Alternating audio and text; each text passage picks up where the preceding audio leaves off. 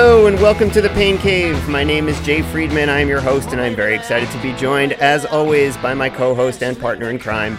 He is the Fulham Flyer, he is the Shawangunk Express, he is the Liz Canty to my Liz Lemon. Phil Vondra, welcome back to the Pain Cave. So good to be here. Favorite time of year. It's the U- UROY rankings, pickings. I mean, what, you know, so much pressure.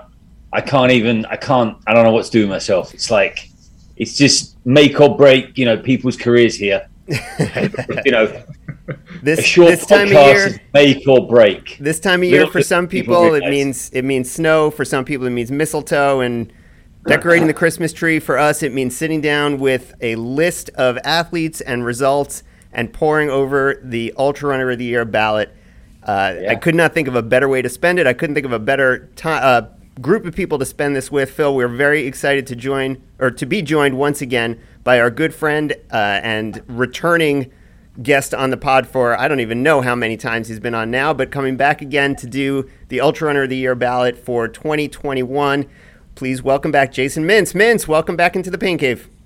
Good to be here. I love it. This is my favorite discussion of the year. I'm still waiting Yeah, for my I don't know why he keeps coming back, but uh, anyway, Despite our Yeah. despite our best efforts. Yeah. I mean, I kind of had some respect for him for a while, and he just kept coming back on our podcast. I'm like, get a Well, life, time during COVID. yeah, that's it. It's the only reason, right?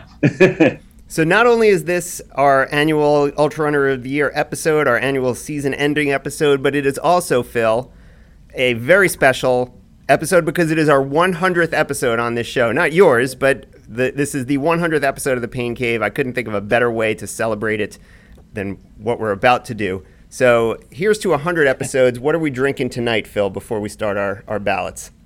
Well, I kind of decided that next year I want to be on this list of runners. So I'm having a Waterloo lemon and lime salsa Oh, God. because the training starts here. You're not going to make it on this list. You're reading out these names. I want to be reading out Jason Mintz, Jason Friedman next year, and you two chugging beers, disrespecting your bodies. You're not going to be on that list. You want to have a Waterloo lemon and lime, then you're going to be on the list. All right. All right, Mintz. I may be in the in the market for a new co-host here pretty soon. Uh, so, Phil, you're going to be good. I'm going to actually celebrate our 100th anniversary with the last of my Heady Topper. So I'm going to crack Nice, that wide nice. open. Mintz, what do you got going tonight? I've got a uh, double IPA from Definitive Brewing out of Boston. It's uh, new to me, but it's pretty good. Nice. So- Sounds good. All right. Cheers. Oh, cheers. Cheers, Eddie yeah. Hopper, though, I'm a little jealous seeing that. That's the last one. Ooh, that's so good. I forgot how good they are. It's so good. Yeah. Oh my goodness. Okay. All right. Let's get into it. I can't wait. I, I've been I've been excited for the last several days to to dig into this list with you guys. I'm going to show you just here. This is just for the just for the women. This is how it starts. That's that's the first. Uh, that's that's round one where I just go through, and then here's round two where you start comparing, and then this is round three. I, it's it's quite a project, but Wow. you know, we were just saying before we we were just saying before we came online how you know I found this year for the men actually to be not only easier than the women, but I think easier than in the past. Do we want to start with the men this year since they were, I think, a little bit more straightforward, and then maybe we'll do the women second, or how do you guys want to do it? That works for me. Okay. Totally fine. Yeah. Sounds good. Have So you what we're- submitted your vote yet, Jay? Are your votes already in? No, so the vote is due. Uh, by the time people hear this, yes, the vote will probably have gone in. Right as of right now, the vote is due in two days' time. So, Okay. which is, is kind of why I wanted to to record with you guys so that I could kind of see what the group think is, and do I need to make any adjustments to where I put Camille, especially because I, at this point I have given up trying to think objectively about Camille. I, there's too much emotion tied up into Camille. We'll get into that. So. We already got into that. Oh no. I just I have I have so many thoughts. I, I can't wait I can't wait to get to I can't wait to get to that section. So but yeah, let's let's start with the men. So what we're doing again, we're voting on the Ultra Runner of the Year for folks who are unfamiliar, which I can't imagine is too many of our listeners out there, but for folks who are unfamiliar, this is an annual award that is given out by Ultra Running Magazine, has been given out for at least the past 30 or 40 years.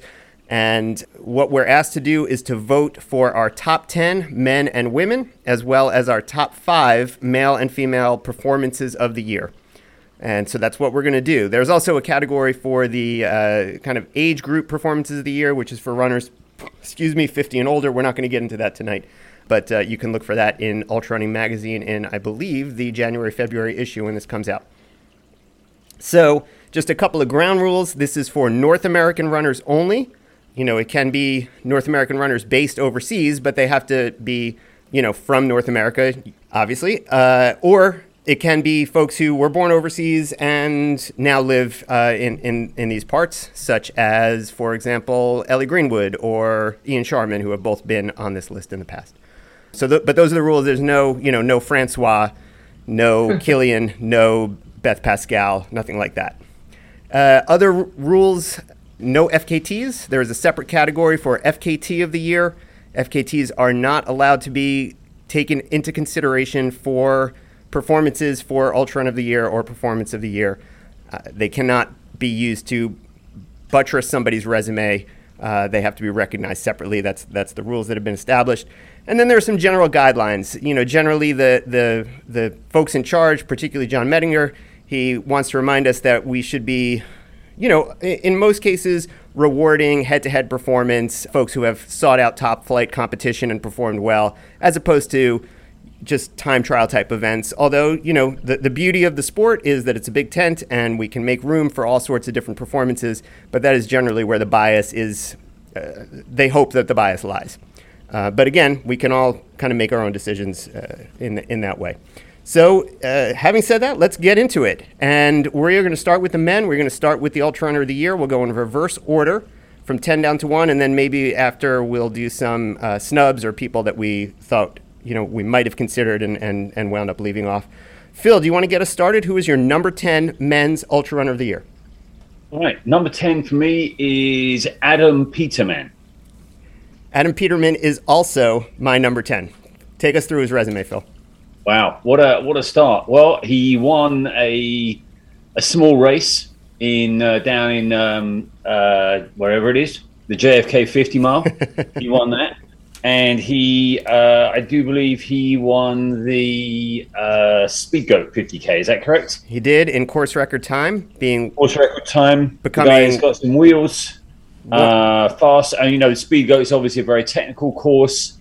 Uh, although you know pretty short, just at 50k, and the JFK is pretty non-technical. Though the number of people that seem to hurt themselves on the AT section of that that thing is amazing. But I guess that's what happens if you run in a pair of Nike Cheetah shoes. But anyway, I thought you know only really two races, but very you know, and he was he was very close. Was like the second or third fastest time on the course at JFK.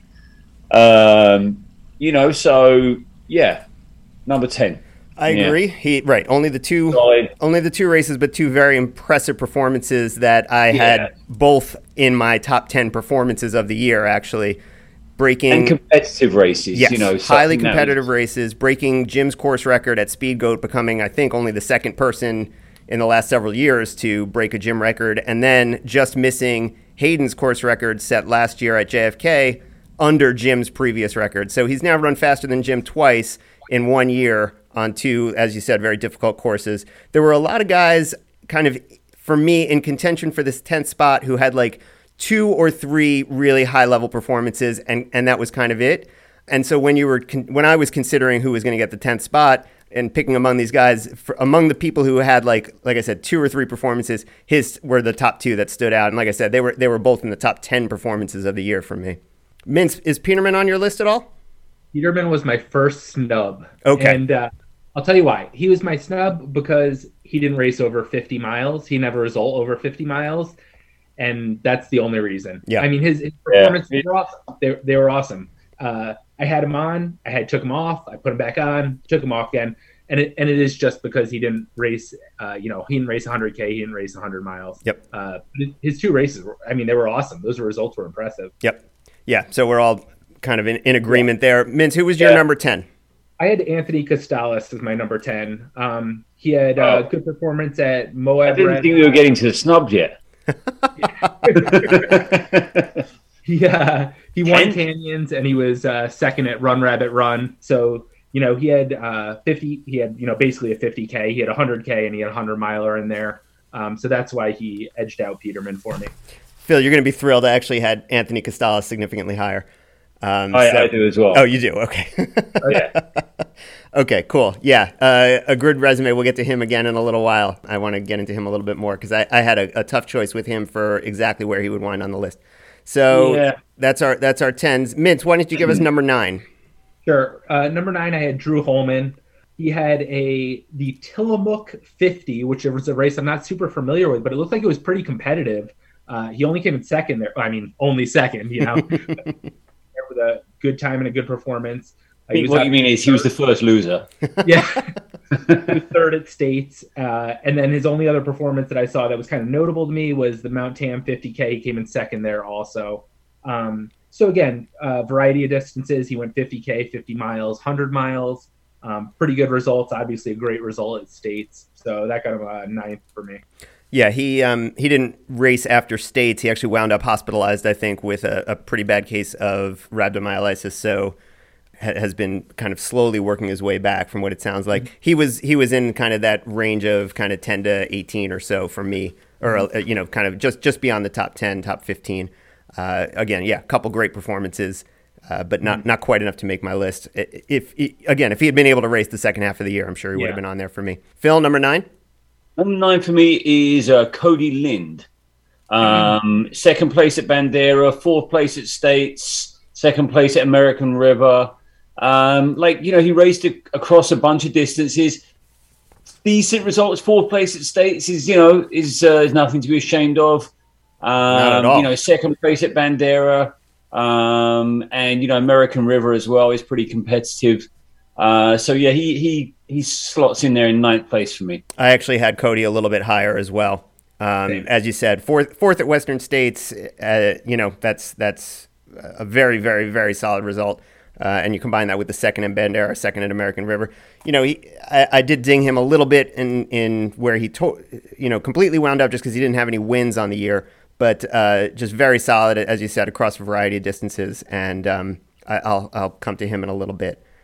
My ninth place, uh, who did I have in ninth? Ninth place for me was someone who, when I sat down to make the list, I was not expecting to land on there. But then, you know, digging through the, the stats, it's pretty hard to keep off, obviously. I went with David Sinclair from California, who put together one of the kind of longer resumes of the year in a year where most of the top guys really only had two, three, maybe four results. Dave Sinclair had five really very good results including four wins in a second. Um, I'll run through it here in the order that I kind of said from most to least important. Uh, the win at Formidable uh, over a very strong field. Uh, second place at Speed Goat to, as we as we already talked about, Adam Peterman's course record there. Uh, he was first at Mount Tam in course record time, first at Silver State 50 in course record time, and he won Ragged Mountain Phil in some very tough conditions. You were there; you can attest to how difficult that that course was on that day. So yeah, uh, Very humid. Yeah, so uh, you know, didn't didn't race a ton of different distances, but uh, four wins in a second against some pretty good competition with two course records, and you know his one non-winning performance was again second to one of my top ten performances of the year, so that slotted him in there for me. Anyone else have him on their list? I, he was the one who I thought I might get a little flack for. He was also just off the list for me. Yeah. I kind of had him in that like 10 to 12 range. But Yeah. He, he was nowhere near any of my lists. Okay. Number eight, eighth spot in Ultra Runner of the Year for the men. Phil, who do you got? Me, I've got uh, Michael Dubova. Right. So he was in he he was in uh, consideration for me, and again in that fifteen or so range. So he was second at Old Dominion, and that's it's a reasonably solid, you know, race. He won the Barkley Fall Classic, and he won the Hellgate 100k and broke the course record. Um, and that's a fairly competitive race. Um, I mean, just you know, three three major kind of races there. Um, yeah, so I mean, yeah, Yeah. Hell, Hellgate's a good, you know, very historic race. Usually pretty competitive. Um, usually in pretty difficult conditions. I think it's a midnight start there, which is very cool. yes, and Um, often it can be below freezing, right? Oh yeah, for sure. I mean, it's December in, in the mountains in Virginia. Um, Yeah. You know, the Barkley Fall Classic, I don't know how to rate that. I mean, it's cool and all, um, but uh, I mean, you know, I'm not sure who he's beating there. Like, you know, Michael Dubov is a really good runner. I don't know that he should not have won the Barkley Fall Classic if he's going to go there. Right. But uh, yeah, the Hellgate, and I think that might have been his second Hellgate win. Uh, definitely a good year for him. And we just talked oh. about him last week because he, he got into Western States, I think, and he's going to do quite well there, I think. Yep, that's right. Yep, he was uh, he was one of the picked out of the lottery, right? Yes, yes. Mintz, your eighth place ultra runner of the year. Yeah, I, I left Dubov off. He he did come up in my consideration. I had him around 15. I think he actually beat if I if I saw the results right, maybe Mario Mendoza at Hellgate. So pretty did, uh, yeah. pretty pretty impressive. But I did end up leaving him off. Um, I wasn't sure about this one. This one's a little bit out of my wheelhouse, but I did have Olivier uh, Leblond there. Um, he right. ran. He was first at Old Dominion. He beat he beat Dubova by about a minute, I believe. It must have been a pretty exciting finish. Um, he ran a 219, just under 220 miles for a 48 hour, and then later in the year another 201 miles for a 48 hour. Um, and I think those were his his major results for the year. You know, I wasn't sure about that. I'm not. I'm not. Uh, I think those distances and, and timed races like that are a little bit out of my uh, area of expertise. But I, I did have Olivier there. Um, so yeah, he, he was kind of. You know, I had like I said, I considered Peterman. Dubova was on my short list there, kind of. Um, I know we'll go into the other snubs later, but um, yeah, I ended up slotting Olivier there.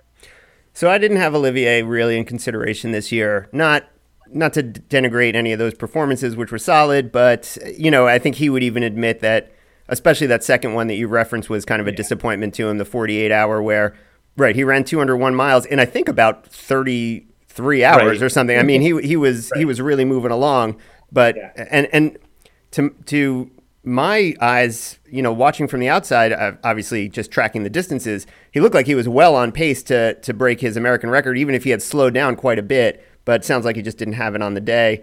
Uh, you know, right? Old, Old Dominion, a, a, very solid win again, beating Dubova, which is is a, a nice feather in his cap. But um, you know, I just didn't didn't quite have it for me this year, as opposed to some of the other years where he's really. I mean, you know, with with no world championships this year to kind of uh, aim towards it, that was a little um, a little bit. Uh, you know, it just for me just wasn't really his year.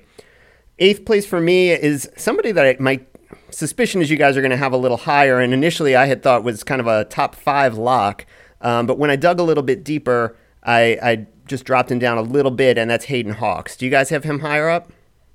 Barely. Um, I don't even have him on my list. You don't have him at all. Okay. Yeah, no. so I had him in eighth, and like I said, looking looking initially, I was just like, yeah, Hayden's an automatic and probably in the top five. Uh, but but you know, unfortunately for Hayden, his his two highest profile races of the year were didn't didn't go quite as well as as as we might have hoped. You know, 11th at Western States, a very good showing, but uh, you know, a, a, little bit I think disappointing after he really struggled home in the last 20 miles after pushing yeah. Jim over the first half of the race. Um, did have a really solid win at Nine Trails.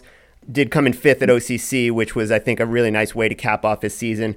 Three wins at some smaller 50ks: uh, Zion, Bryce, and uh, Red Mountain. So really a good a good year. I may be downgrading him a little bit, but you know, I think pretty much everyone on the list that I have in front of him either beat him at Western States or has a, another really high profile result that that kind of outshines the fifth at OCC, which while while very good is still probably the third or fourth most competitive race at UTMB week. So that that's why I had him in there. Mintz, you had him a little bit higher.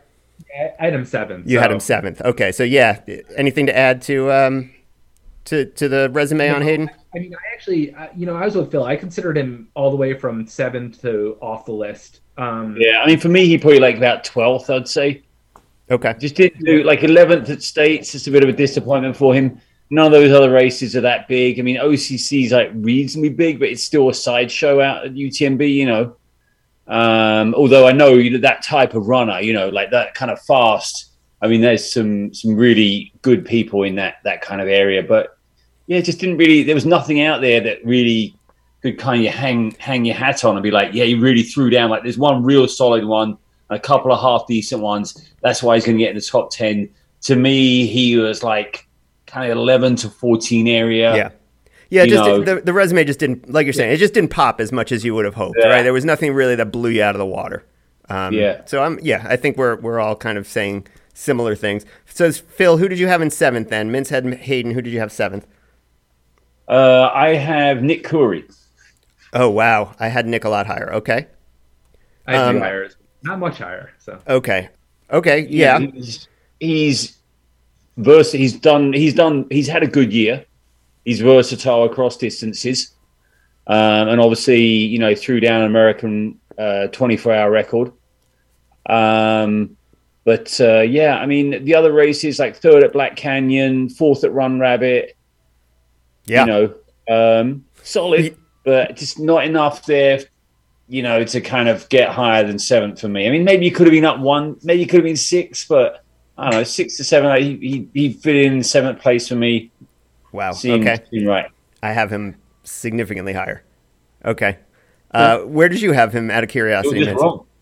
I had him in fifth. You had so. him fifth. Okay. Uh, I have him even even higher than that. Okay. So yeah, let's let's talk about him a little bit more when we when we get there. So seventh, Nick, for you. You had Hayden. I had who did I have in seventh? So seventh, I had a, a, very close battle, and I could go either way for sixth and seventh between two people we have already mentioned, uh, Anthony Costales and Cody Cody Lind. To me, I, I, was the the way that I and we've we've been through their their resumes a little bit. I'll, I'll just do it again. Anthony Costales, uh, first at Canyon, second at Run Rabbit, first at Moab Red Hot, and uh, first at Behind the Rocks. Three wins out of four races, and a second at at um, Run Rabbit you know, I think Cody's fourth place finish at Western States probably trumps all of those, and I, I, would say his second at Bandera is pretty close in in quality to to Anthony's win at Canyons. The second at AR50 is probably not quite as good as Anthony's second at Run Rabbit. So you know they're very very close. Uh, I was t- I was uh, leaning towards giving it to Cody for sixth and Anthony Costales for seventh mostly because of Cody's fourth place finish at Western States. But then I felt silly kind of rewarding Cody over Tony after Tony had three wins and Cody didn't.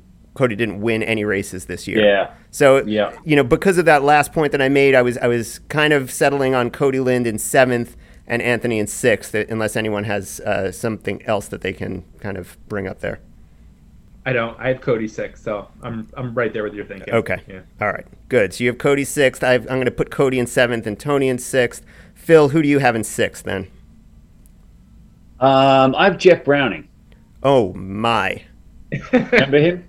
Yeah, I was gonna. I was prepared to have a little bit of a, you know, a little a little bit of a raise a glass to some of the old folks uh, who left the list and and you know may not catch back up for you know a few years after these young bucks move in. I, w- I thought we were going to kind of uh, pour out a little bit for Jeff and Ian and some of these other guys, but go on. Right off the old guy, he he won 300 mile races this year, pretty good, and finished fifth at Hard Rock.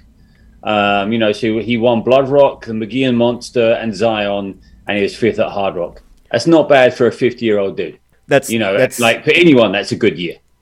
Like, and he's had, you know, and they're they're decent races. Zion's a decent race. The Mogollon Monster is good. I don't know a ton about Blood Rock. Fifth at Hard Rock. I mean, you know, you've got Francois up there. You've got like uh, Debo. You know, some some decent competition in that front end of that race. Um, and I think I think he's he's at a solid, yeah, solid year. I mean, 300 mile wins, I think is pretty good, and like two of them, pretty tough races. You know, there'll be a bit of competition there. All right.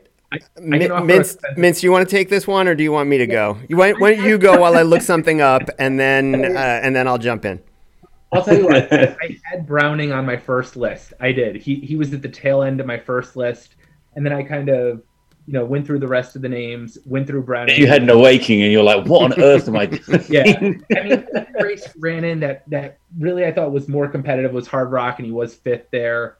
I, mean, Zion's a tough race, but I don't know if it brings in like tough competition. I, I just didn't see it there, so I ended up bumping him off. Um, so he was one of my snubs as well, but I, I did consider him initially.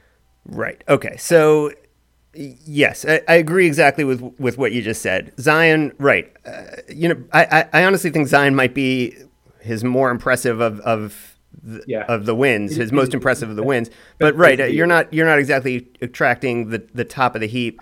Uh, Mogollon Monster, I'm sure it, it, gets great reviews as a race, but had about 80 finishes this year. Blood Rock, I think, had maybe 10 or 15. I'm looking for it right now. Blood Rock had 17 finishes. So, you know, if, if Jeff Browning is showing up at a race not named Hard Rock with 17 other runners, then yes, he should be winning that race.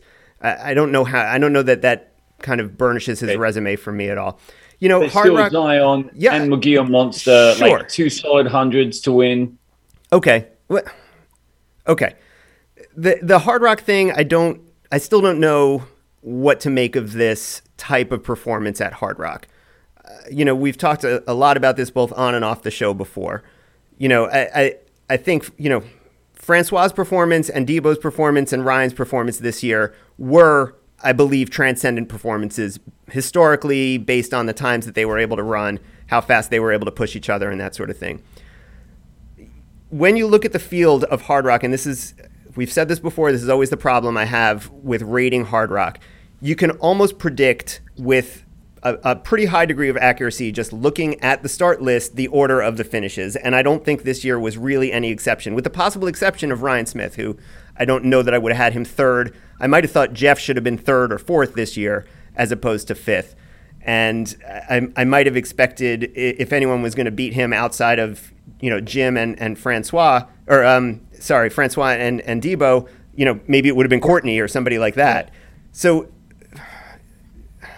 I'm I'm not trying to denigrate his fifth place finish there, but really he he maybe lived up to expectations, if not even as the defending champion, disappointed a little bit, or was disappointed himself, I'm sure, especially after taking a DNF at Western States to focus on defending his right. title at Hard Rock. So right. I, I, don't know how, how highly to rate that performance.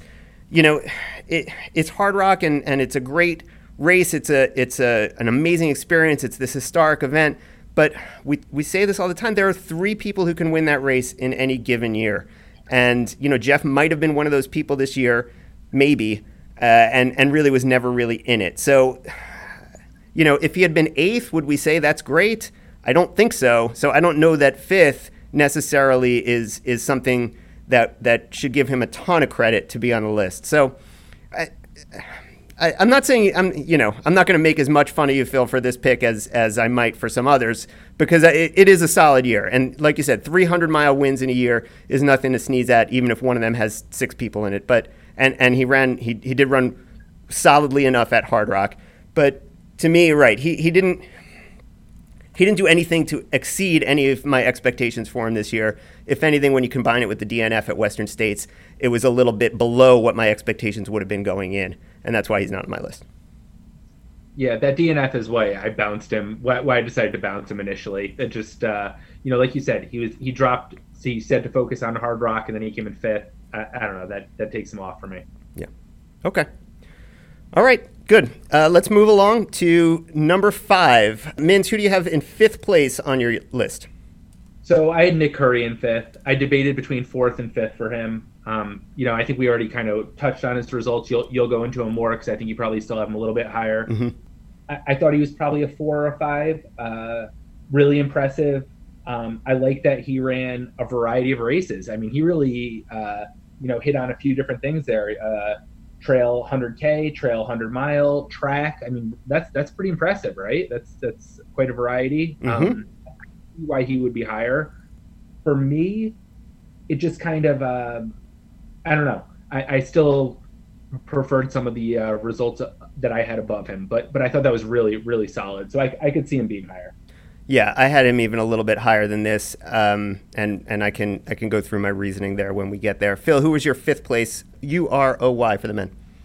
Fifth place for me is Anthony Costales. Okay, right, and so that's uh, uh, similar. I had him in six, so that makes sense, and we've talked about him quite a bit and a very solid year. Uh, I'll be psyched for him to, uh, you know, I'll be psyched to see what his next hundred is going to be. Uh, after a really, yeah. I, I, think Run Rabbit might have been his first hundred this year. I don't remember him being in another high level hundred before this, and it, it'd be, I mean, after honestly, after taking out Max and those guys at Canyons, and then you know it, would be really exciting to see him at States or something like that, especially because he seems to handle the heat very, very well, with yeah. uh, multiple wins at, at, Moab in the past as well. So that would be cool to see. Fifth place for me is Tyler Green. Does anyone have Tyler on their list? I Yeah, he's fifth place for me as well. You He said fourth for me. you said that Anthony was fifth for you. Oh, sorry, sorry. He, he's. I do have him on my list. Okay. he's fourth. He's Yeah. fourth. Okay. So Yeah. good. And and Mint is he on your list either? Yeah, he's fourth on my list. Okay. Um, you know, the reason I have him ahead of Nick is because he beat Nick head to head in the one time they raced head to head. So that's that. That was what. That was the only reason I flip flopped those. Okay. I do think in general, you know, like I said, I, I you know, Nick, I could see him higher. I I think his performances were incredible, but the one time they went head to head, Tyler beat him. So that that's what that's what made that flip for me. That's Right. that's a that's a really good point that I didn't necessarily consider. So I had Nick in a group. So I had Tyler fifth. I had Nick in a group among second, third, and fourth that I have been going back and forth between two, three, and four over the last couple of days. And I'm not, uh, you know, when we sat down for this this talk, I was leaning towards having Nick as high as second, actually Wow. and uh, you know I may I'm, I may have I may have overrated some of this a little bit, but I'm going to take you through my reasoning. The, the way that I do this when when I start going through head-to-head competition or you know head-to-head comparisons across a number of people is I basically just rate how do I think what do I think was their top performance of the year, what do I think was their second best performance of the year, their third best performance of the year, and then see you know how does their best performance rate to somebody else's best performance and that sort of thing. And you know, when when you get down to it, Nick has a very big advantage there because his best performance is, I think, one of the two or three best performances anyone had all year. So, you know, Tyler's second place finish at Western States is an obvious choice for his best performance, and you stack that up against Nick and his American record at Desert Solstice. I had Nick's higher. And right, Tyler beat him at Black Canyon. To me, th- those are their second best performances each. It was maybe a little bit of a wash, obviously a little bit of advantage Tyler. Their third best performances, I had Nick was um, fourth at Run Rabbit as opposed to Tyler's third at Tillamook Burn. To me, that's a, a slight edge to Nick. And fourth best performance, I had Nick's 148 miles for the win at Alexander County 24 hour, which was kind of the last chance qualifier when state when uh, World Championships looks like it was still going to happen. He went there and basically just set a very solid pace when Jacob Moss and a few other guys went out on basically record pace, and Nick just outlasted them all and wound up winning the thing by like 20 miles. Uh, that was his fourth best performance of the year, whereas Tyler's uh, uh, was second at the, the Coyote Wall, which you know to me I'm, I'm I'm giving Nick the edge on that one too. So, uh, and and then not to mention Nick then had still had three other wins on the year in smaller trail races at Whiskey Basin and Pass Mountain. Was third at Crown King Scramble, which can get pretty competitive. Um, so that's why I had Nick a little bit higher than Tyler, and even had him flirting with the top uh, top three. So for now, I'm going to slot Nick in in fourth, since we've talked about him quite a bit. And and like I said, I, I would not feel bad about even putting him up a little bit higher. Okay, so we're getting down to it. We're getting down to the top three here. And seeing as how none of these names have come up, I think we're probably going to all have the same top three. Although, let's Yeah, see, see. let's see. Mintz, why don't you give us your third place male? All right. In third, I have uh, Harvey Lewis. Okay. So, uh, I, I don't know. I, we've talked about this in years past. I know you guys have talked about it. Um, you know, h- how do you rate bigs? I don't know how you rate bigs. Like, So hard to I. I don't know. What is that? It's it's it's extraordinary. It's definitely extraordinary what he did. You know, 354 miles. Uh, unbelievable. He also won Badwater. Yeah. Uh, he had a couple other good results. Third in a competitive Strolling Jim. Um, I mean, was at a- Badwater's hard to kind of rate as well. It's it's sort of Yeah. in the Hardrock area, right? It's like That's we know exact- it's a really that's hard exactly race. right. We Yeah. we you know it has a ton of respect, it has a history to it, but like there's not 20 people or, or 10 people fighting up front. You know, Or it's like right. There are there is a hardcore crowd of people that do that race, and they are good. You know, like the top sort of you know three, four, five male and female runners are, are like good, but you know it just doesn't have the depth that other races. But it's still an impressive win. It's like you know if someone's like, oh, I've won Badwater, it's like fuck yeah, that's like a fucking legit win. You know, Yeah. although pretty much I mean, everything Harvey did, I, I had a tough time kind of rating it. Like the races Yeah. he does are a little different, uh, but you know, it's it's so hard to say. I, like I said, I mean, those races are very uh, unique that he does. I think the 354 miles is pretty, uh, you know, kind of Yeah. catches your attention. Um, I, I think he could have been anywhere between three and ten for me. I think he deserved to be on the list. So Yeah, I think the big thing it is hard to rate as well, but like it is a very very impressive performance. You know, that is like that's a big, you know, a big win. Yeah, I agree with everything you guys said. Mintz, I had Harvey third as well. Um, yeah, I've got him third as well. Okay. Yeah. yeah so, and and I agree with everything you said, Phil. I think your comparison of the the way that we perceive Badwater and Hardrock is right on. They're they're races that yeah. are probably more appreciated for their difficulty and their historical import than as than as should be criteria for you know necessarily a great year or something that we're when we're comparing resumes head to head like this. You yeah. know, they, they, probably just aren't quite as meaningful. Uh, right, bigs, who knows at this point, but. I will say that that some of the people now who have run bigs are some of the best people in the history of the sport, including Courtney. And this was that's, that's a good point, actually. I was, mean, that does give you a benchmark right, for it right, right, there. You know, and this was miles miles beyond anything that anyone's accomplished in that sport. Yeah. Or in that in yeah. that format. And i do think every year bigs gains a little bit more credibility because you have more data to look at that's exactly right. yeah extraordinary compared to all those other years. That's exactly right. And the distances are just getting ridiculous now. I mean yeah. like they really are and they're going to keep getting pushed over the next two years. Yeah. yeah it's pretty anecdotal but he looks like he could have gone a bit further. Yeah I, yeah. I mean, it didn't look like there were like from the video feed. It didn't look like there were any cracks whatsoever. He looked like no. he could have kept going for a few more hours at least. Yeah. So yeah, um, this the third at Strolling Jim. I don't think, like you said, should be overlooked. You know, especially in a competitive year, and we're, we're going to talk about that race a little bit more. I think when we get to performance of the year, also. Yeah. yeah second at Long I mean, Haul, second Superior Fall. Yeah. He has some versatility as well. You know, like he yeah. can be fast. Yeah, he's pretty fast. and he can grind out these, you know, like 354 mile backyard. You know. He's also one of, one of the better 24 hour runners in certainly the country, if not the world. He's been top 10 at Worlds before. He's very versatile guy. Um, yeah. and, and by far his career year, I think. So, um, yeah, I mean, I, I had no problem putting him in third, really. Yeah. I mean, just definitely had, had done enough. Yep. All right number two. I wonder if we're gonna have the same number. I'm pretty sure we all have the same now. Okay, let's see. Phil, why don't you take us? Who's your number two? Arlen Glick. Mm-hmm. You as well, yeah. Mince. yeah. See, this all is right, what so this we is what we're saying. This. Yeah. we're so damn good at this shit.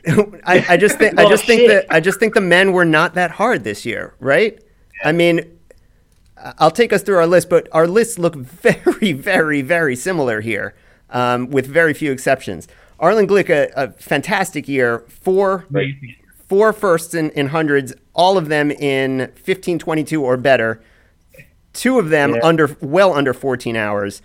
Uh, I, races, I thought know. his I thought his performance of the year was at Javelina, 13-14, very very mm. fast there, and, and a very uh, sizable uh, victory margin over, over, over a good field. Uh, course record at Burning River, a, a historic course, 14-15 on a very hot day there first at Umstead in 1322, first at the Mohican 100, and uh, then eighth at, at Desert Solstice this past week after being out pretty pretty quick um, and fading a little bit to uh, 128 mile finish for eighth place in the 24 hour. Second on everybody's list, and um, like I said, I, I could have had him third, fourth, depending on how, how you rate Harvey and Nick's years, but I, I think I'm pretty comfortable having him in second. Agreed. All right, so then first place, I guess, is pretty obvious for the what is this sixth year in a row? Yep, and counting. yeah. So one thing I didn't get a chance to do before we came online is to see who has the most ultra runner of the year, you know, wins and consecutive wins in the past, um, and maybe I can do that uh, in a minute while we transition to the women or when we transition to the women. I know that I know that Ann Trason has won uh, more ultra runner of the years than anyone, yeah. male or female. Uh, and I, yeah. I, think it's double digits, and I'd have to go back and look. But I don't know that any men have won more Ultra Runner of the Years than this man, who obviously is Jim Walmsley, uh, and I suspect will be a near unanimous Ultra Runner of the Year for, again, the fifth or sixth year in a row. Scott, I'd be curious how many Scott has. I, I don't know. I'm going to look this up in, in a little bit. Why, why don't I look this up, and why don't you guys uh, take us through Jim's year here? Yeah, sure his his 100k to kind of start things off extraordinary just missed a world record kind of i think heartbreaking yeah. for all of us to watch maybe uh felt yep. like it was kind of happening close, right? slow motion as the record just barely slipped away, but nevertheless, uh, an American record, an extraordinary performance. Western States, uh, you know, on a very hot day, takes out takes off at just a you know extraordinary pace. I, I don't have it written in front of me. I believe he won by like an hour and a half or something. It was it was almost exactly an hour and a half. It was over. an hour and a half. Yeah. yeah. I mean, that's like over over probably the most competitive field ever. You know, he he wins yeah. by an hour and a half. It's it's, it's out of this world. Um, you know, yeah. the great run the other day at Ultra Trail Cape Town. I think he got lost, still still set a course yeah, record. He did, what yeah. What do you think about Jim? He's like, you know, the UTMB. It's the only mark against him, right? Like he, yeah. he just he hasn't nailed UTMB yet. Yeah. I mean, we've talked about this before. Right, not having completely nailed UTMB is the only possible blemish on his resume that keeps him from being, I don't know, the greatest ultra runner of all time. Yeah, yeah.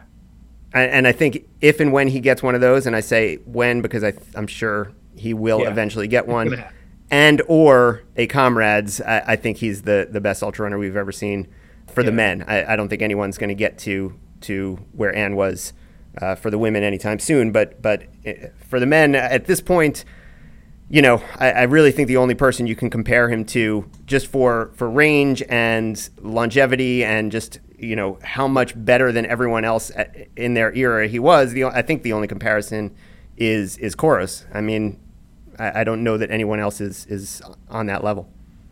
It's it's incredible, and in fact, you know, the only thing I would add is that I think his states this year was even more impressive than his course record. The times won't show it, but the conditions and the the win margin, his states yeah. this year was ridiculous. I think I think was, you might be right. Given the difficulty of the year, this was still the fourth fastest time ever run on that course, and yeah. uh, he owns two of the other three.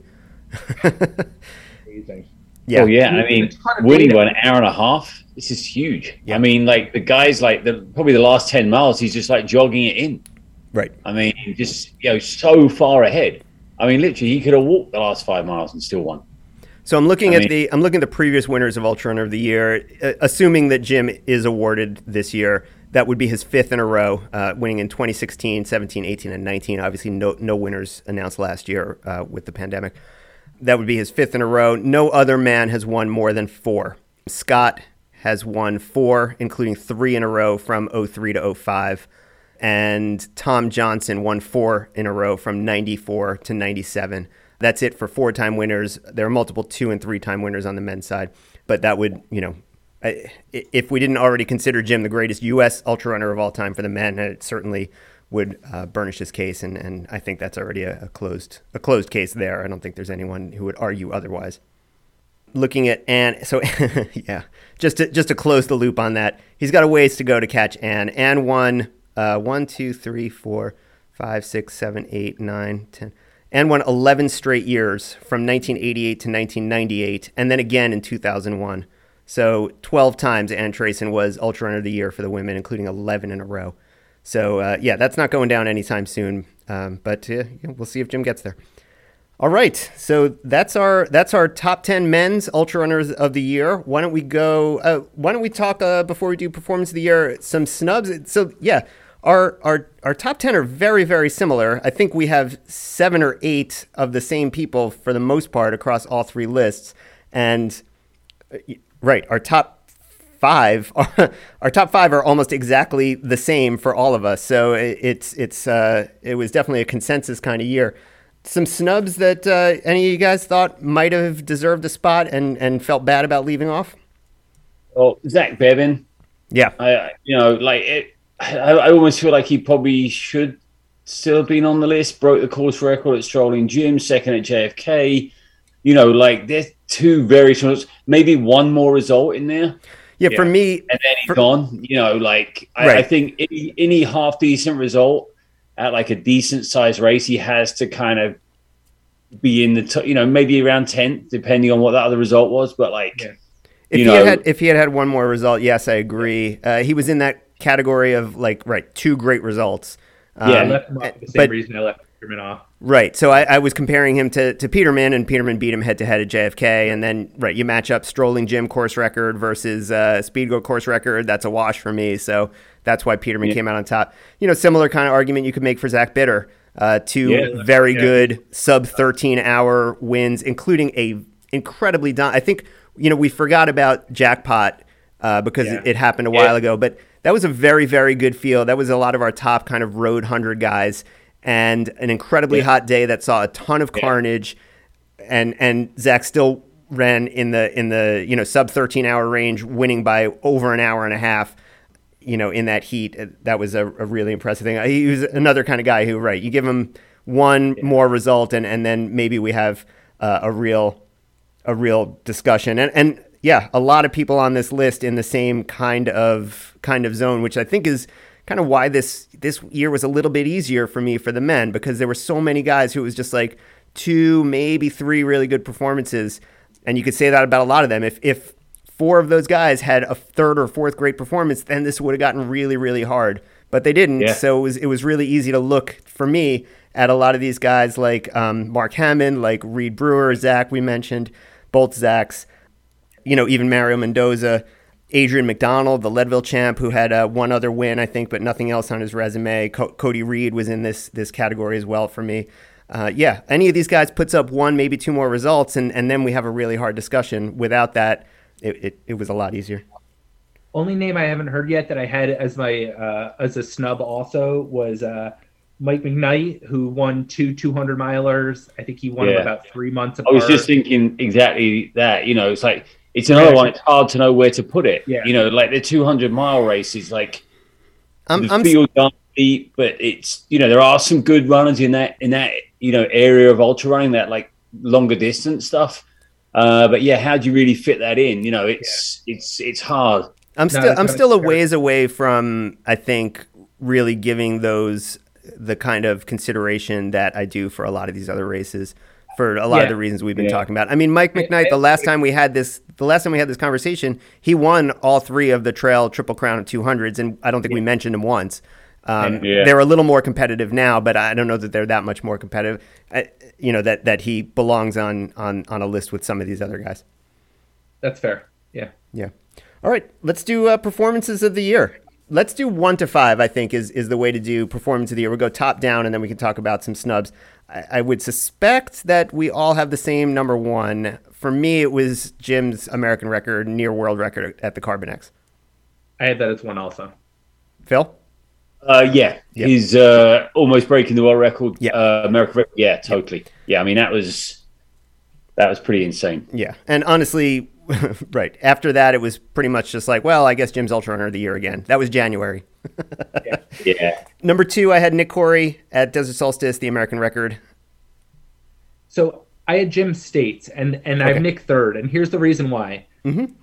In any other year, I think I would have had Nick second, and I initially wrote him in as second, but because the world record at 24 hours got broken by so much more than Nick ran, yeah. down a spot. I said And this know to Jay when he broke it. I said he's still 20 miles behind the world record. Yeah. Yeah, it's extraordinary, right? It's Yeah, mind-boggling. exactly. Yeah. The conversation we had was Yep. like, it is amazing that someone's basically 20 miles ahead. It's, You know, it's, insane. like it's just Yeah. nuts. Yeah. And like I said, I think Jim's Western States was probably more impressive than his course record. So, given that and the fact that Nick's so far behind the world record that got set, you know, in pretty close proximity, I just flip flop those two. I left Yeah. I left Jim's Western States off of my top five, but in my top ten. Not because I disagree with anything you said. I just you know I've been Jim's voting Jim. for I've been voting for two or three Jim performances in the top five performances of the year every year for the last few years. You know there were a lot of great performances this year. I don't I don't you know I, I, I completely agree that that fourteen forty six may have been his best Western States when you factor in the conditions and the the what what happened to the rest of the field and you know how he laid waste to, if not the most competitive field we've seen there, at, at least one of. But I don't know when. eh, Yeah, you put it in historical context, like when people look back on it 20 years from now and they just see the time, they're just like, oh, this is his slowest Western States win so far. You know, it's, so uh, you know, I don't know. I just I, I bumped it down a little bit, uh, just more more just out of a desire to recognize some other people. Totally fair. Um, okay, so so Mincy, you had Nick uh, number two or number three then in performance of the year. Phil, who was your number two? Number two, Harvey Lewis um, Okay. at uh, Biggs. So I had Harvey in my top five as well. I had him fourth. I was back and forth with him for third or fourth. Uh, I I- I fourth. went- you had him fourth as well. For third for me was I, I had Bob Hearn at, at Vol State, and I could have gone either way between that that performance and Harvey's at Biggs. Both to me changed the paradigm. I think of what we have seen at either of those races before, and I, I think you know just what Bob was able to do unsupported there uh, in in those conditions, and, and I know I know he was able to avoid some of the storms, and the temps maybe weren't quite as hot as they've been in the past. But to me, that's one of the great three day performances of all time. You know, it, when you factor in, or, or even without factoring in the fact that you know he was supporting himself across a highway across a state rather than just running laps on a track or something like that. So. Uh, I had that third. I could be convinced to put Harvey third and Bob fourth, but uh, that's that's how I have them laid out right now. Uh, yeah, I have Bob in third. You had Bob third or Harvey third? Bob. Oh, you had Sorry, Harvey. I'm sorry. Harvey, I have Harvey as second. You had Harvey So second, Jim- Bob third. Okay. Jim Harvey, Bob. And Then, top three. so then did you have Nick's Nick's American record was fourth And yeah, and then after that, I have Zach Bevan. as your fifth i- is for me as well as Zach Strolling Jim. Yeah. Was what was the rest of yours? So my fifth was so I had Harvey 4 Mhm. Uh, like I said, Jim States was third. My fifth was Debo's Hardrock. Actually, um, I, I Right. debated it. There, I mean, primarily I debated it because he didn't win. Right. but you know, he was second to, you know, arguably the greatest mountain runner ever. Uh, he ran an incredible time. Broke Uh, the course record. Yeah, he broke the old course record. I Yeah. think in, in, in any other year that would have been a win. His Yeah. performance was extraordinary. Yeah, uh, I thought about it as well, actually.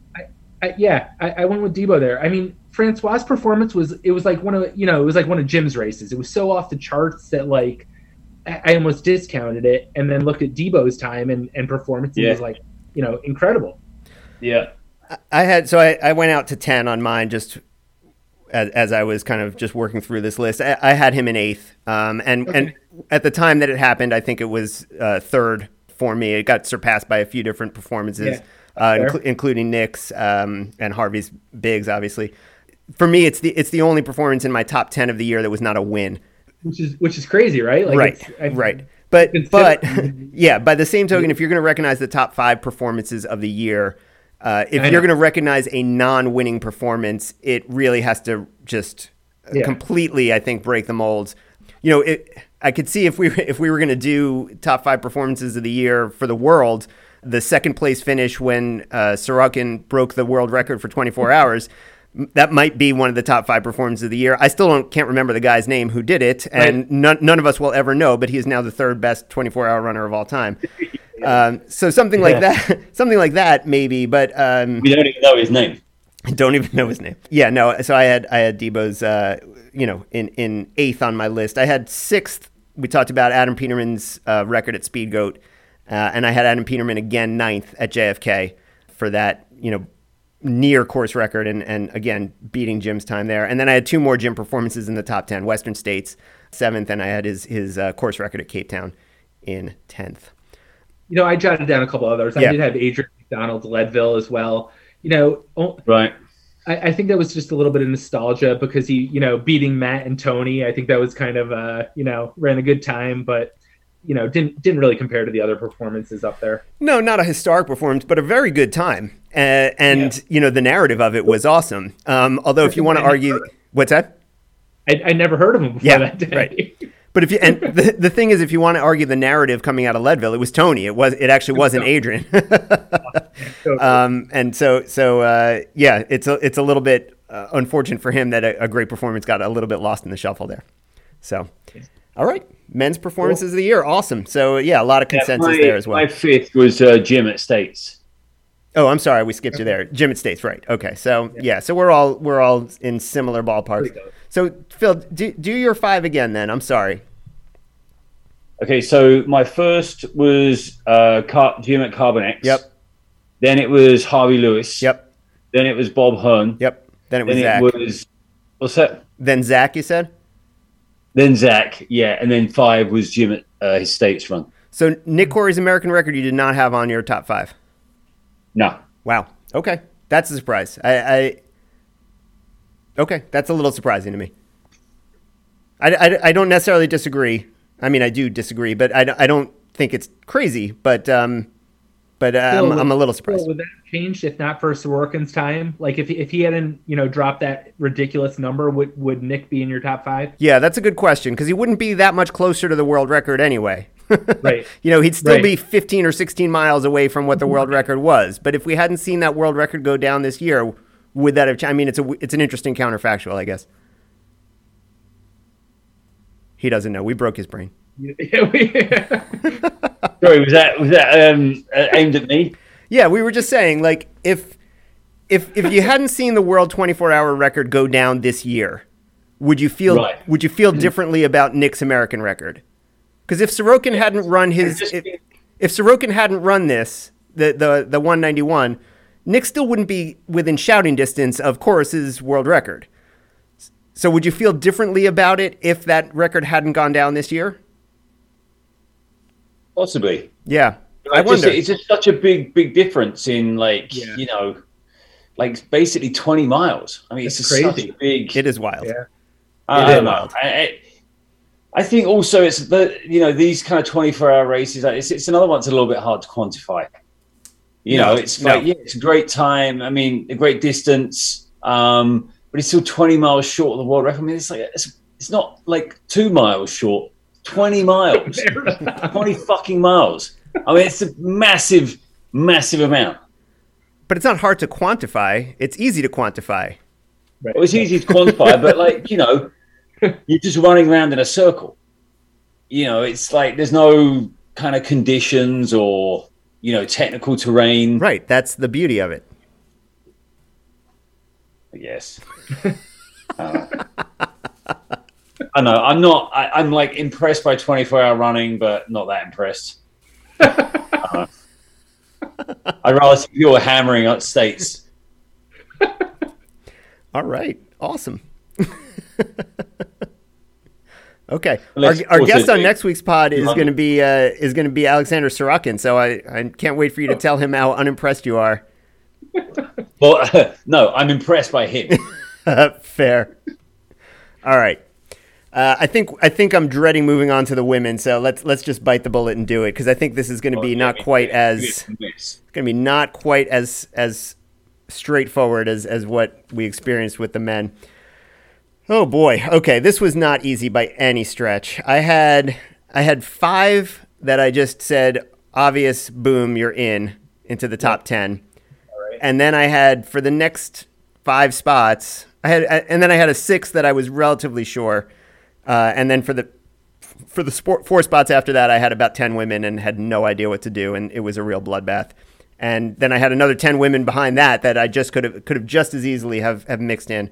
I really felt I, I did feel like it was a deeper women's list than the men's. I mean, like like we said, for the men, even when we were going through snubs, we really only listed five, six, seven people. I think we're going to have 10 to 20 snubs just to talk about for the women when we're done here. So that'll be it'll be interesting to see how this turns out.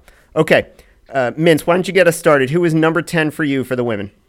Sure, and and like you said, you know these were these were tough, especially at the back end where there was probably you know a dozen names that could have fit in. Yep. I put number ten. I have Annie Hughes, who won Leadville. She won Moab. I don't know. she ran a good time at Leadville. She ran a good time at Moab. I, I, I don't know. Uh, you know, it's tough to compare that to others. It was an apple and oranges. She's got kinda- my list, but I've got her. I've got her actually higher than ten. there you go. I, So I, actually bit- had her 11th, so uh, she was Okay. yeah yeah Perfect. she was she was just outside my top 10, but. Right. Um, the win at the win at Leadville, very impressive. I actually thought her second her second best performance I had rated out as fit was the fifth fin- fifth place finish at Speed Goat uh, in a Sure. in a fairly um, competitive field, although not quite as competitive as it's been in the past, per- perhaps. Uh, Right. The win at Moab and the win at Behind the Rocks. She took the overall win at Collegiate Peaks uh, in a field of only about 20 people. But yeah, really, really good year. Um, again, you know, these 200 mile races, I don't quite know that You how know, that much win they're worth. Probably, but- you know, just kind of got her in the top ten for me. I don't yeah, know. yeah, no, I, I don't disagree. And and she was another one like right, uh, looking uh, initially at her resume, I was like, that's a definite. And then when you dig in a little deeper, you're just like, ah, not quite there, not quite there for me. Yep. Phil, who'd you have in tenth?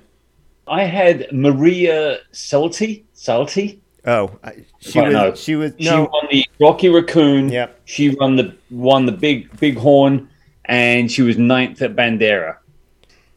Yeah. I just figured that Rocky Raccoon and Big Horn, both pretty big races. Yeah, Yeah, I, I'm gonna I'm gonna take a hard disagree on this one. I had her on my long list, maybe in 20 to 25 range.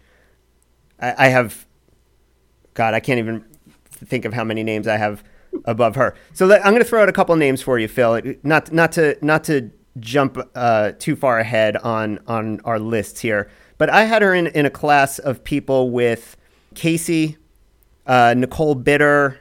Mindy Coolman. Uh, Did you have any of these women on your list? uh, no, Casey almost made it, but she didn't make it. Yeah, I, I don't. Okay. I mean, it's so hard. I, I don't know really much about High Lonesome. I think it only has like hundred people in it.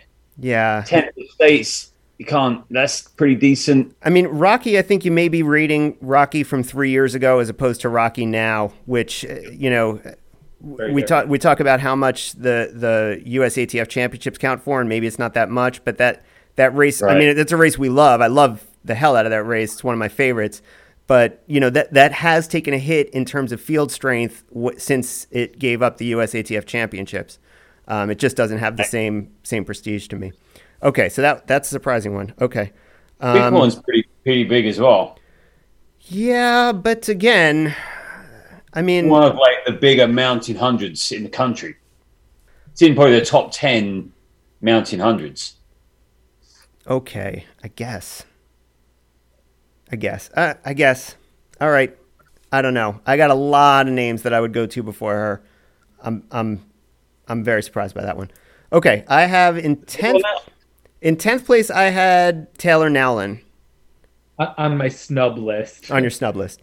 Yeah, Yeah. she was again. She was somebody who you know could have kind of fallen out anywhere in the in the seven to eighteen range probably for me. But uh, the win at Speed Goat for her was a big one. Ninth at OCC, eighth at second Canyons. at Speed Goat. What's that? She was second at Speed Goat, wasn't she? Oh, now I'm gonna have to check because I have her down as a win. Um, you might be right, I mean, but she didn't really like ninth at OCC, eighth at Canyons, second at Speed Goat. So her best result of the year was second place in a 50k. I I I had her written down as the win goes Speed to the bear, so- I know that. Or Bighorn. I know this is where the women's just gets really hard Yeah. because, I mean, she didn't really have a good result. Oh, you're right. She was second at Speed Second at Goat. Speed Goat, I guess. Yeah, She was second at Speed Goat. I'm sorry. you come second in a 50k. You're in Jay's top ten. No, no, no. You're because I, have her written down as first at Speed Goat, and that was giving me a lot of the reason to put her in the top ten. So now I have to take her out. You're you're 100 percent right. She was second at Speed Goat. Okay, well, all right. So now I have to make an adjustment to my list. No, this is this is good. This is why we do this. I'm going to cross her Oh, off. Annie's in. I'm going to cross her off. Now, who? The question is, I guess it's Annie. Yeah. I mean, the next few people on my list, I'll just tell you. Uh, we can do a couple of snubs right now, and you can tell me if if any of these bel belong ahead of Annie. Was Addie Bracy, Leah Yingling, and Christina Randrup. None of that made Addie it. Bracy and Leah Yingling. Sorry. You snubbed those ones? A- Addie Bracy? Yes. Yeah. Oh. Oh, they're all on your list. Well, I mean, Run Rabbit's a pretty big 100 mile. Okay, I can't. Never I can't wait to see. big. I can't wait to see who is off your list. This is going to be really interesting. All right, so I'm crossing off Taylor, and I'm going to move Annie in there for I now. mean, she broke the court. So hold on. So someone who came second in a 50k, it, you've got ahead of Addie Bracy, who won Run Rabbit, Never Summer, and was fifth at Black Canyon. She broke the course record at Never Summer. Okay, I don't care about the course record at Never Summer. I'm sorry about that. And I've, I've yeah, and I, I already said I, I had Taylor higher because I thought she had one speed goat. I misread that. So thank you for Right. correcting me. But uh, no, I, I had Addie just outside the top ten. The winner at Run Rabbit was very good. Fifth at Black Canyon, very good. I, she DNF'd Western States. Never Summer. It's supposed to be a nice course. I, I don't I mean, you know, whatever. I, I don't feel bad about having her off. I mean, I, I don't feel worse about having her off than any of five or six other people. Phil is Phil is dumbfounded. He's speechless. All right, so I'm gonna I'm gonna slot Annie in there in tenth for now. Who do you guys have ninth? Phil, who's your ninth? Annie Hughes. Oh, okay. I mean, you win you win a big one like Leadville. You're such an asshole. Jesus. yes, yes. No, Lid- and and it was it was definitely a good win at She Leadville. had a good year. She had a very good year. Yes, she we're agreeing year. with you. We're agreeing with Yeah. you. Okay, Mintz, who was your ninth?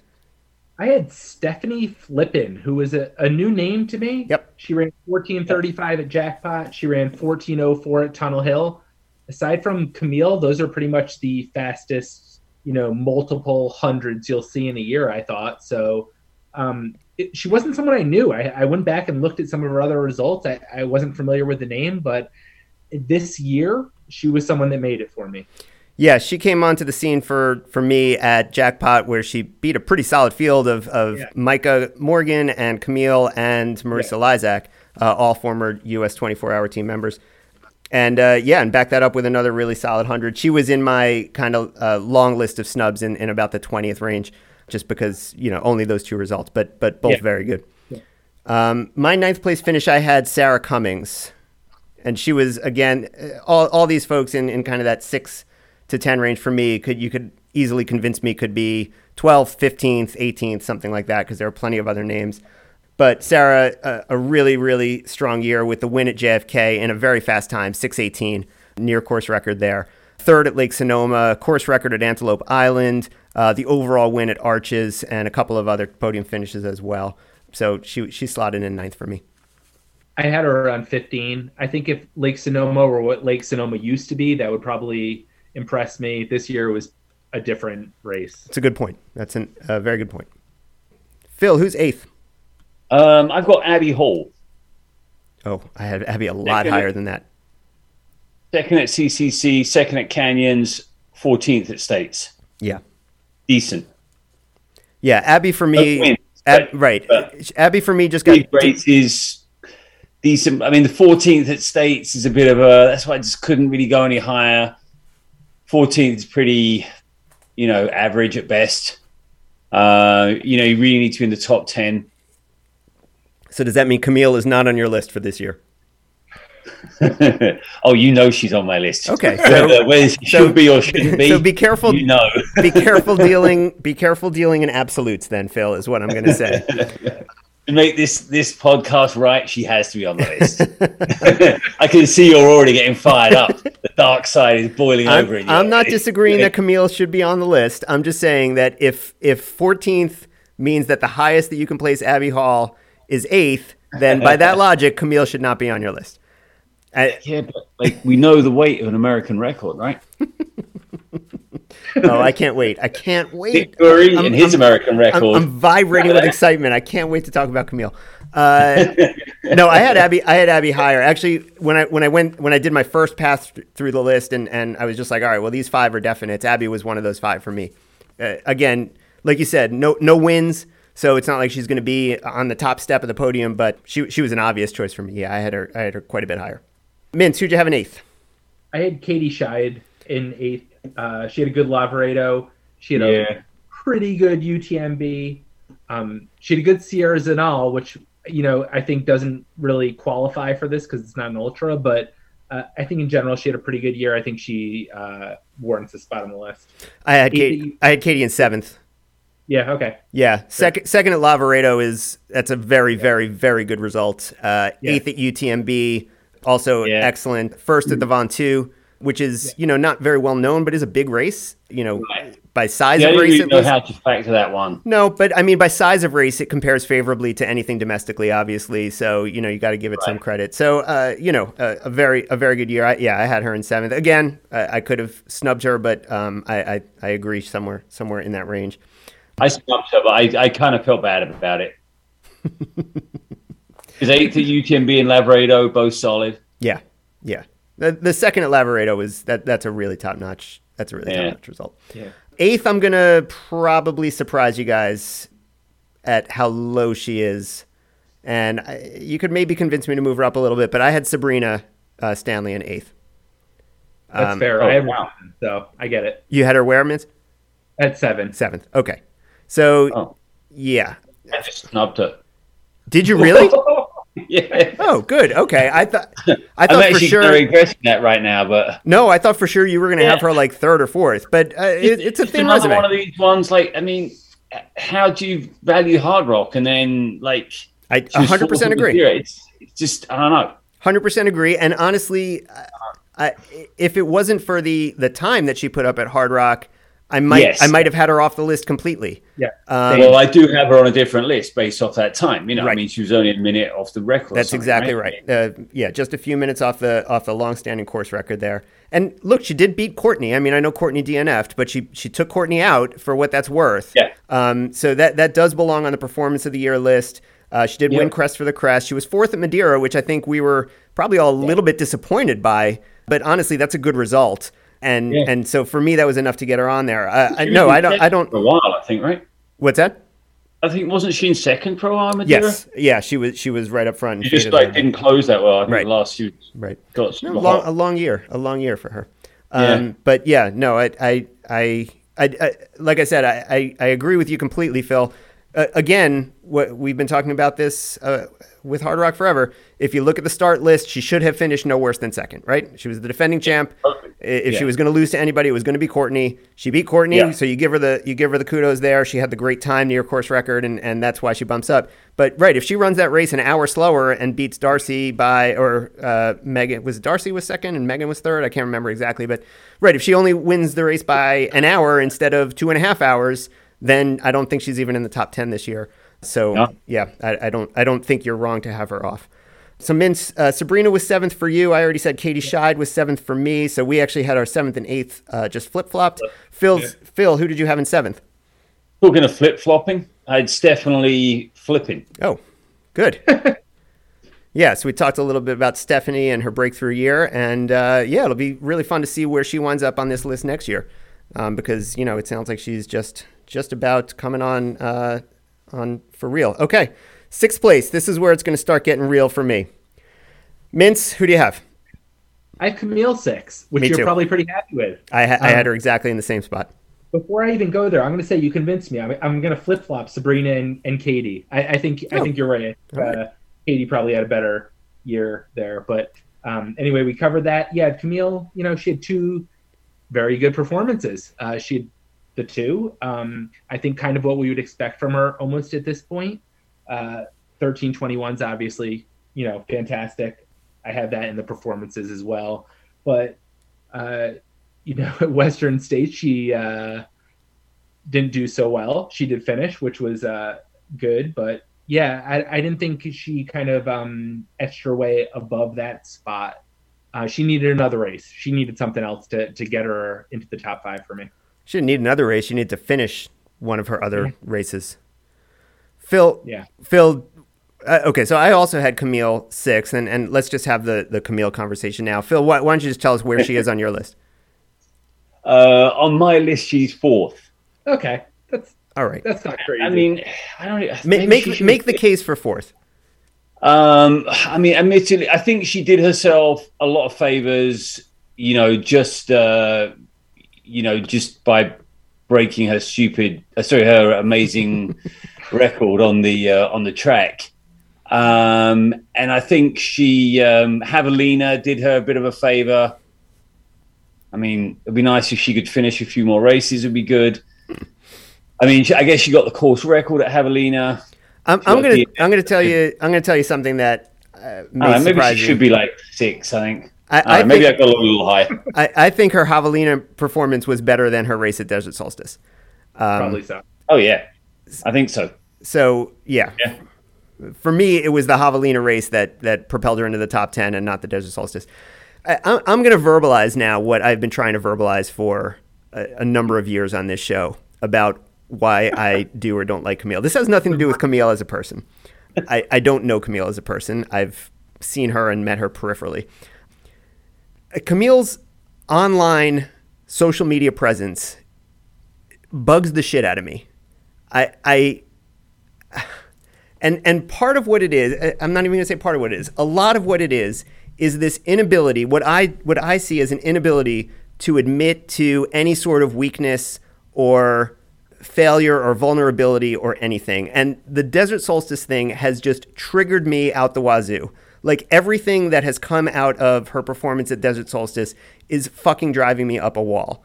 If she had just come out, it, it, it, this is a this is like a political question. This is a framing question. This is a messaging question. Like if she comes out and just says, "Hey, I had a really rough day at Desert Solstice. I was really fortunate to to run a, a what I consider to be a good time. It's not quite what I was hoping for. It wasn't quite my capabilities. Um, I know I can run faster, but you know it still turned out to be a great day." Cool, that's great. Like, I, I don't know why she can't say that, or whoever is managing her social media or her, her, her online presence can't come out and say something like that. Instead, all we heard for days coming out was she accomplished her A goal. This was why she went to Desert Solstice, and, and what a great performance this was. Meanwhile, when you look back a week ago, she's, she's talking about how she can't wait to go after her 24 hour world record. And then three days later, she's talking about how she didn't even realize she had broken this uh, you know 100 mile track world record until just now. So there's absolutely no way you can tell me that this was her a goal going into the race was to break this bullshit made up record where she's you know her world record is faster on the quote unquote trail. If i have to hear one more time about how she has the fastest trail 100 mile of all time i'm gonna fucking lose my shit. And now she's this is her a goal was to break her own track 100 mile world record, which is 30 minutes, 40 minutes behind her trail world record.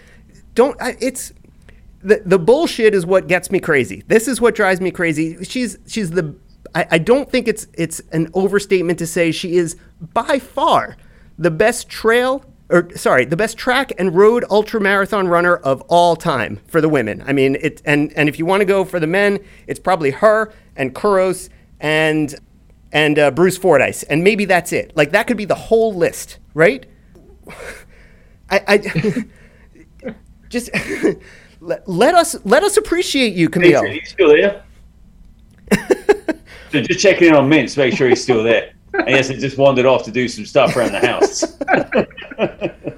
Ah, uh, it's okay. Okay, I, th- I think I'm done. I think I'm done. Okay. Take a breath. Breathe. Yeah. so, I mean that that's just it's it's this that that's what it is for me. And, and, and honestly, and only part of this in this specific instance is is her fault. I'm going to say.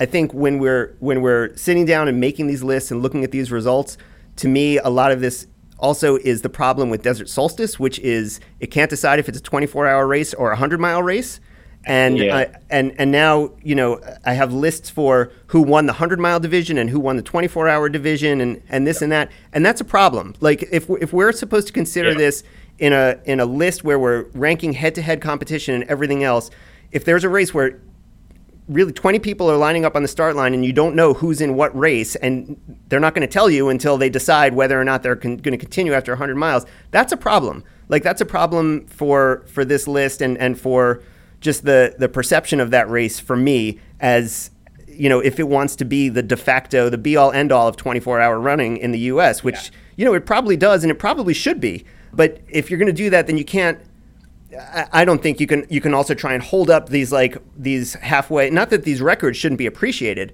but I don't it's hard for me to celebrate the, these 100 mile wins or whatever it is in in a race that should be 24 hours. Uh, to me, it, it, I think you need to either pick what you are, or if if I'm going to consider this 100 mile placement, like if you were second in the 100 mile at Desert Solstice, then you need to go. You need to tell me going in that you're going for 100 miles and not 24 hours. That's that's my my second rant of of the night regarding that. I'll, I'll back that second rant. I remember when I was, you know, not to go backwards, but I was looking through the guys' results and I think Arlen Glick is probably second either way. But when I saw his 1327 at Desert Solstice, I'm kind of like, well, you know, what's what's 1327 at Desert Solstice? Like, what is that? I, I don't know. Is that was that a hundred mile race? Was that en route to a 24 hour? I like en route to a 24 hour, it's pretty fast. It's a hundred mile on its own. It's okay. You know, it's good. It's obviously good. It's faster than I can run by a whole lot. But like, what what is it? I don't know. So I, I agree with you completely about Desert Solstice. Right. Yeah. Right. Okay. Um, so okay, so Mintz, you and I had Camille in sixth. Uh, I feel fairly comfortable with her there. Phil, you had her fourth. Like I said, it's a little high for me, but that's okay. Yeah, you, I probably should actually. I might. I might move her to fifth. You want to move her to fifth? Okay, that's fine. I'll make that adjustment uh, here. Who do you have in sixth? Katie Asmuth. Okay. Yep, I had her a little bit higher. Let me find Katie's resume here so we can talk about her a little bit. My number one performance for Katie was obviously the fifth place finish at Western States. She also yeah. won Bandera, third at Ultra Trail Harricana, and uh, first overall at McDonald Forest, as well, or not overall, first woman at, at McDonald Forest, which is uh, you know a smaller race, but still 250 finishers. So um, a really really solid year. I, yeah, I had her up uh, a little bit higher. Excuse me, I'm sorry. Okay, very good. Uh, so Phil, we're gonna have Camille in fifth for you. Uh, Mintz, where does that leave us for you and your fifth Ultra Runner of the Year for women? Yeah, I have Abby Hall fifth. Um, I, we talked about her a little bit earlier. She had the great CCC. She had a very good canyons. Uh, I bumped her down that far because of 14th at Western States was kind of a probably a little bit of a disappointment for her. So two very good results, a third okay result, uh, fifth place for me. Okay, cool.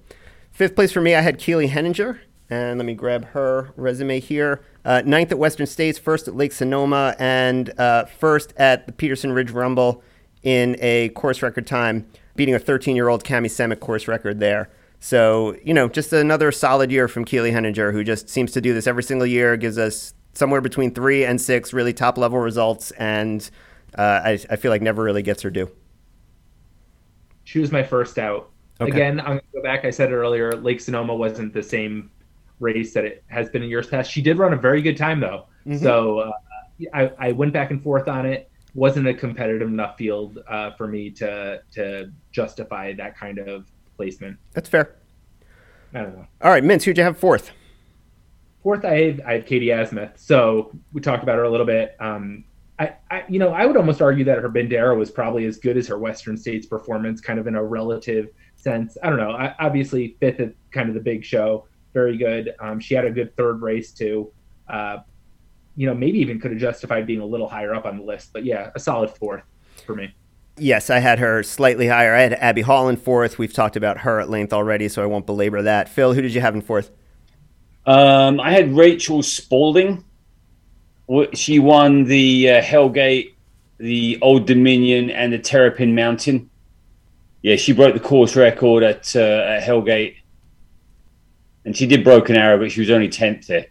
Well, if we've learned anything from this podcast, that it's that Phil really, really respects the Hellgate 100. Why have you not run this race yet, Phil? This is like this. It looks it like it's at midnight, and that's my bedtime. I don't do any races that start at night. Uh, yeah. So she, for me, fell into who was who was the other person that? Oh, she was in the in the same kind of range as Maria Silty for me, in that kind of 25 ish to 30th range. Yeah, some good performances. I don't know that those are really moving the needle when you're talking about the the top competition for me at least. Uh, is she she's not on your list, I assume, Mint? She is not. Yeah. No. Okay. All right. We're on the podium now. Top threes. Who do we got? Phil, who's your third place woman? Uh, that's a really good question, actually. Um, my list has got a bit discombobulated here. Um, Brittany Peterson. Okay. Yep. Same. You had her in third as well. I had her second actually on my list. Okay. Um, yeah, Brittany, just another fantastic year. Fourth at Western States, backing up her, her runner up finish from 2019. First at Black Canyon, second to Camille at Javelina in, again, what I thought was Camille's best performance of the year. Did you guys ding her a little bit for DNFing at UTMB? I did. Yeah, I mean. Only difference between two and three, though. I, I mean, I dropped her a spot. I, I, I think that's fair. The, the I guess the only thing that I would say in her defense is that the three women at UTMB, uh, the three women at Western States that beat her, all also DNF'd at UTMB for whatever that's worth. Right. But uh, yeah, no, a, a, great year for her. Um, I had uh, Katie Asmuth in third, so we've already talked about her at length. We don't have to belabor that point. Number two, Mintz, who do you got? Sure, I have Marisa Le- Lizak at uh, two. Um, I, you know, I wasn't sure where to put her. She had some of those races that kind of don't fit into a neat box. She had a pretty decent time at Desert Solstice. Uh, her 48 hour in 220 miles, just about right there with, uh, gosh, I believe it was Harvey, but I'm not. No, it was Olivier. Uh, that yeah, 220 miles that kind of bumped her up there for me. Fourth at Spartathlon, she had a good run at Jackpot. Um, it was kind of an apple and oranges thing with her and Brittany. I couldn't decide which way to go with them. I ended up putting Marisa first. Uh, I I could be convinced either way though. Yeah, I. She was somebody who, when I sat down to make the list, I was convinced would be in the top five, and I actually wound up with her outside the top ten. And you know what I probably should have done was talk to Steel Town Runner and said, "How good is that fourth place finish at Spartathlon?" Because that, that's the thing for me as well. That's I, I have her as second, but it's only based on Spartathlon because I do think that fourth is actually very good. I, like, but the other stuff is hard to quantify. But Spartathlon's big race, you know. I mean, right, and and it was on the strength of that that I was prepared to put her in the top five, just basically blindly. I, and then when I thought about it, I I kind of feel like she's been in the top five to ten before. I, I don't know that this was necessarily a, a huge breakthrough performance there, and I, I, I may need to go back and make some changes because before I submit the ballot, I, am going to talk to Paul, and, and if that fourth place finish is really as good as we think it is, then she does, I 100% agree, deserve to be in the top 10 and probably in the top five. And, and like I said, my instinct was to put it in there, but uh, then when I when I was kind of thinking, and I should have just looked it up, but when I was thinking about it, I, I kind of thought that that maybe it wasn't. And, and the rest of her year was, like you said, Mintz, uh, a little bit hard to quantify. The the 220 mile 48 hour is very very good, but she ran a much better 48 hour last year when she broke the American record.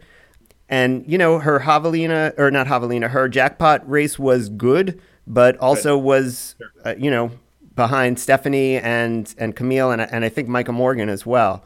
So, sure. yeah. Um, she had four solid results, though, which which some of the other people didn't have. She had four solid results in yep. four competitive races. Yeah. So that was my yeah. there.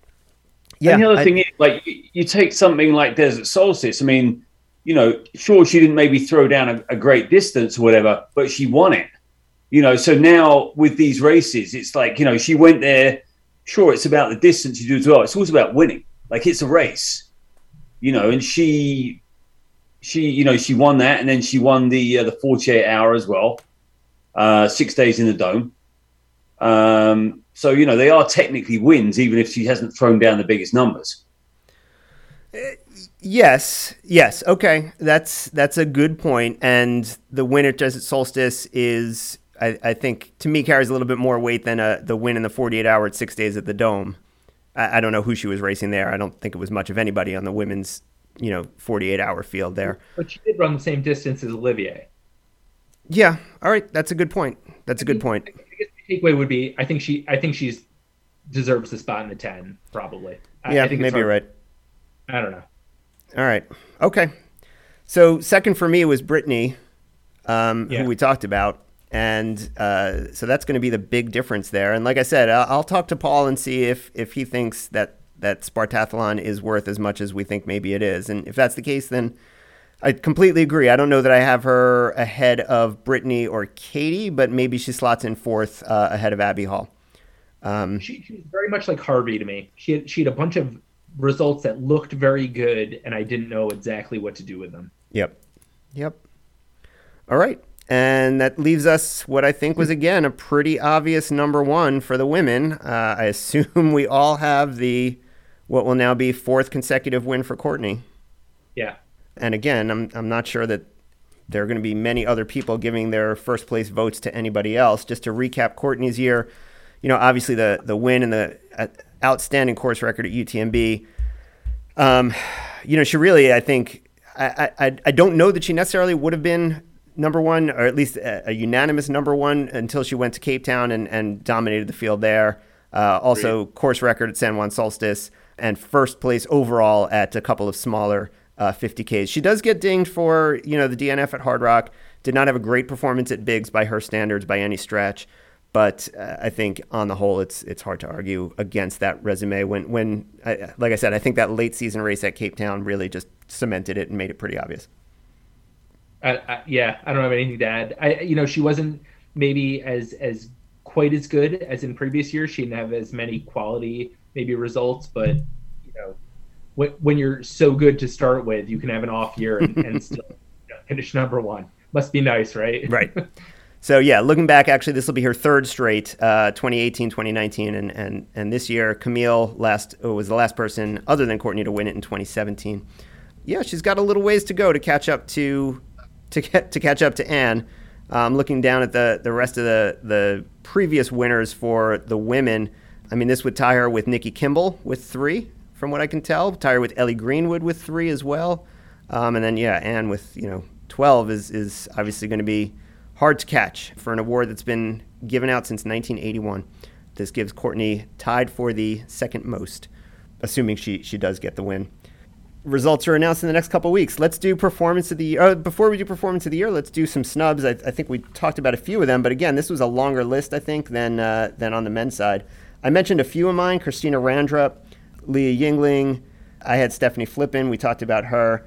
Micah Morgan, Hillary Allen had two very good results. Uh, just a kind of a, a small resume, but um, I thought you know deserving of some consideration. Rachel Drake was in a similar position for me. Two very very good results. Two really world class results. I think once she starts racing more than twice a year, I think she's going to be a mainstay on this list. Uh, Beverly Ad- Anderson Abbs, uh, perennial contender for this list, with a couple of very good results as well. Arden Young, uh, Micah Morgan, we talked about. Anyone else? I had Rachel and Hillary as well, but I, I didn't have yeah. anyone else that I really, you know, seriously, I would say considered for a spot. Yeah. Phil, any other names you wanted to shout out before we do performance? I think the women's list was very hard to put together. What's that?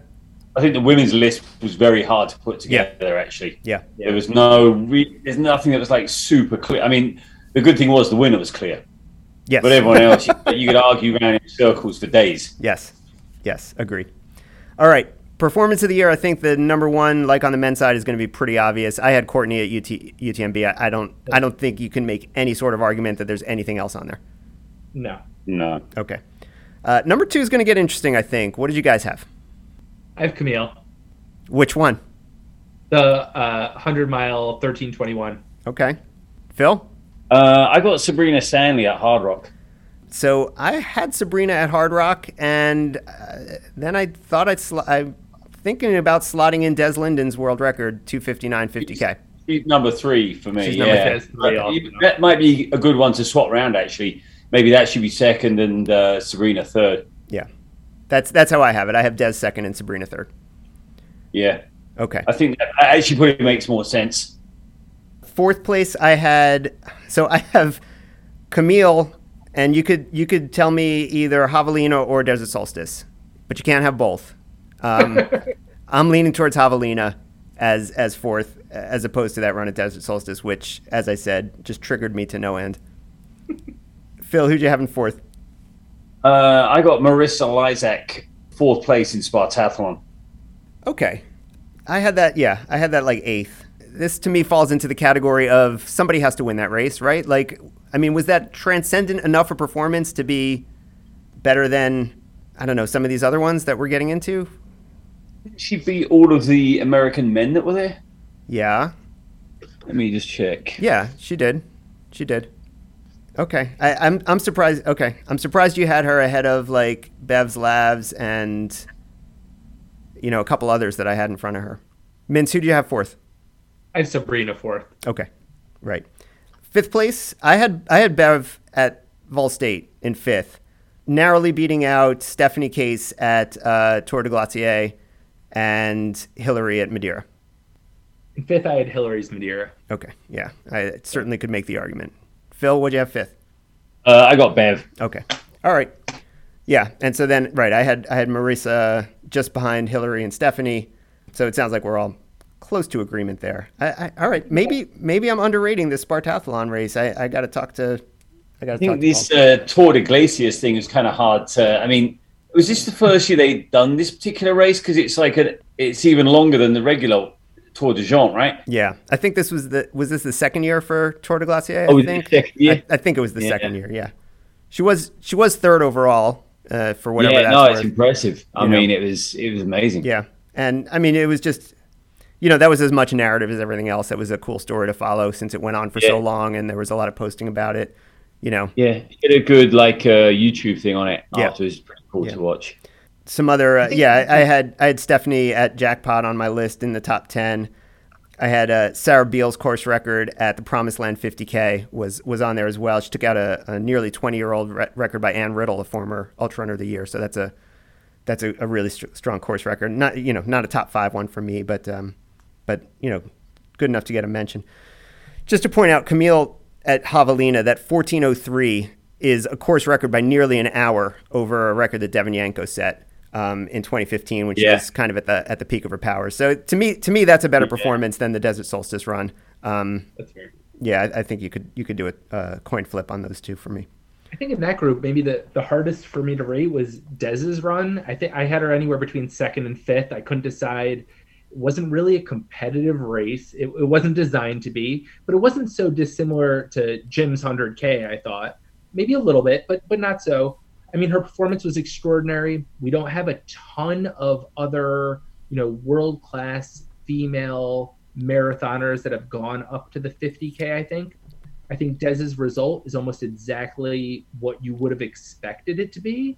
But at the same time, I don't think there's a single other person, you know, that we talked about today that obviously could run that time. So I don't know. Is she two? Is she five? Is she off the list? I don't know. But um, you know, I think I ended up with her at three. I kind of split the difference, I guess. I don't know.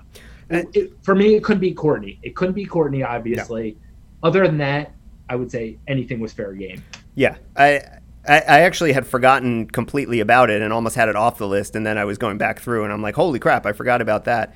Um, yeah, I, I agree completely. Your your your assessment of the the race and the you know competition or lack thereof was you know spot on. I, I for for me for performance of the year when you're when you're looking at a record like that, a fast time, I, I don't mind so much if it's a time trial type event. Sure. You know, you know, as long as it's as it's um you know Legit. meeting right meeting the the established standards for world records and that sort of thing. Yeah, th- not not very different from from the Carbon X thing and. um yeah, I mean, a, a world record, uh, not a, cl- I mean, shattered the world record. And like you said, it's probably in line with what we should expect from somebody of Des's calendar, uh, caliber stepping up in distance to the 50K. But Yeah, still, it's not like a world-class runner like at the tail end of their career, you know, throwing their hat in for a 50k. I mean, Des is still a pretty, you know, he- he's still running very well. So, so that's not a shocking performance, but I, but I think it, you know, where is it? Is it is it a two? Is it a five? I don't know. It's it's it's awesome, but but is she an ultra runner? I don't know. I mean, sure, by definition, sure. Yeah, by definition, she is sure. Cool. All right. Well, I think we did it. I think we did it. That was uh, that was pretty good, and that was a, a little bit less contentious than I thought it might might be. I, I don't know if we're getting soft in our old age or we're all getting smart. If Phil is figuring out how to do this whole this whole voting thing, I'm not sure.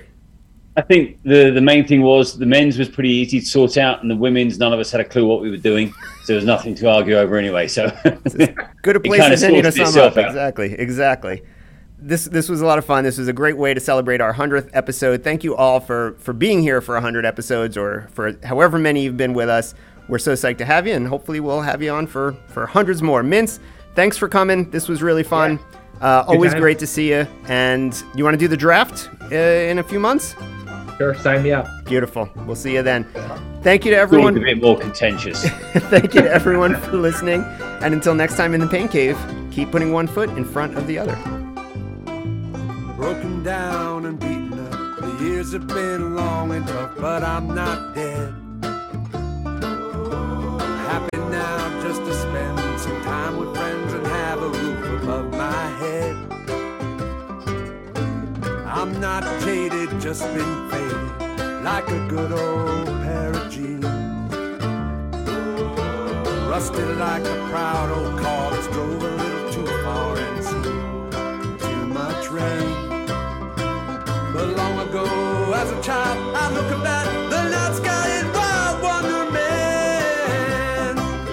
Then ride the bus feel upset to think of all the years I'd have to go through there. I was still young. I was still